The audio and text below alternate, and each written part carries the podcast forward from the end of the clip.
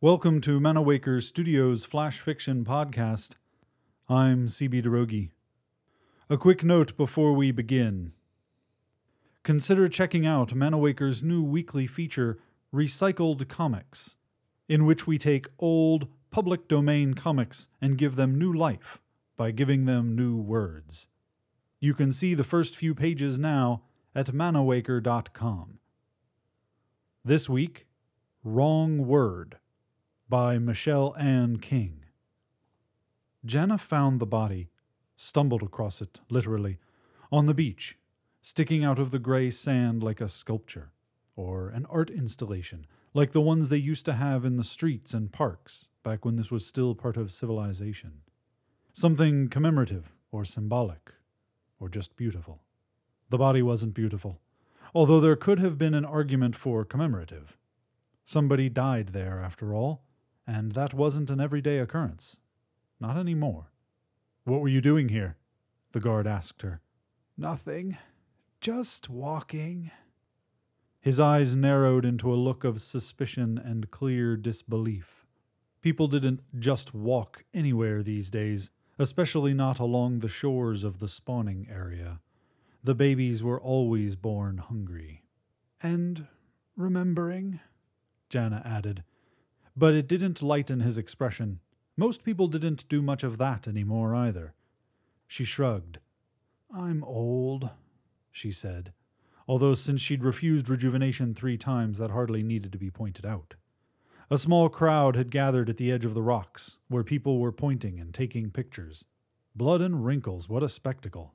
Jenna pushed the heel of her hand into her chest, pressing down against the pain.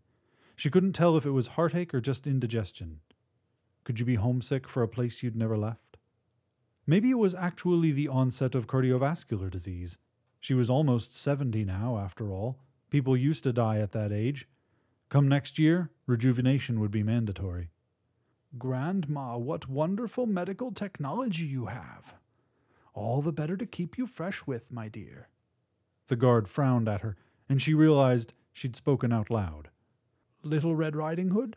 she said, but the frown just deepened. Maybe he was genuinely young, this one.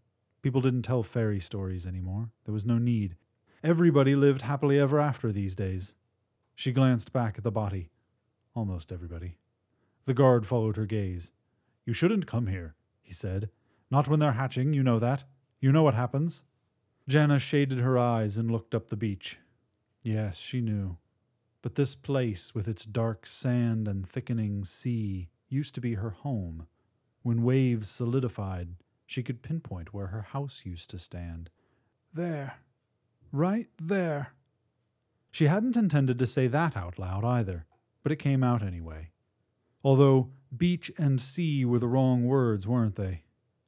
It wasn't sand she walked on. It was the fine, ground to powder debris of houses and roads, of bricks and bones, of an old world, an old way of life. And the waves were egg sacs, starting to swell and separate.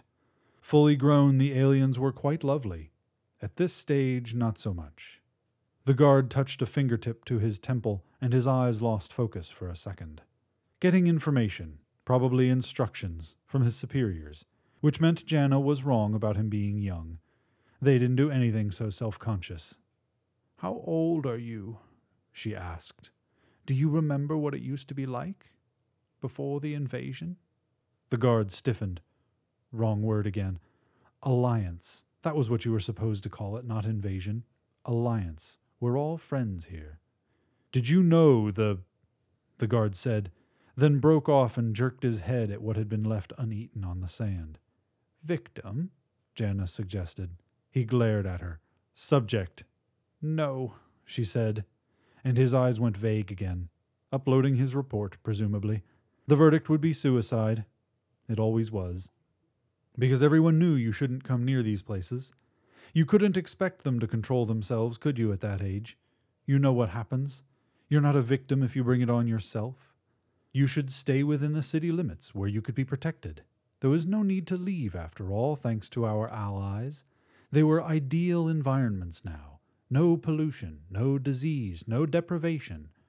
A perfect, efficient system with all needs met, provided in the name of friendship.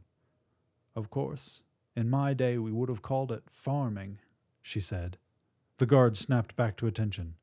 What? She shook her head. Nothing. He crossed his arms and looked at her for a long time. Thank you for your cooperation. We'll be in touch if we need anything else. We know how to find you. Was there a threat in there? Janice searched his eyes, trying to find out, but they were cool and empty again. Probably not. Nothing so crass. Just a reminder. She nodded back. She considered herself reminded. Not that she ever forgot. But right now I think you should go home, the guard said. Janice sighed. Yes, she said. I'd like that. She turned away from the roiling waves and trudged back across the uneven, abrasive sand. This has been Wrong Word by Michelle Ann King, and first appearing in Daily Science Fiction.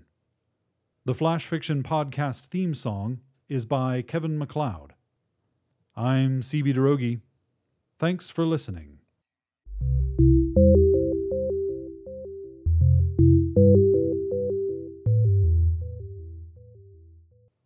Episode 0119, Production Copyright 2016, CB Droege and Manawaker Studio.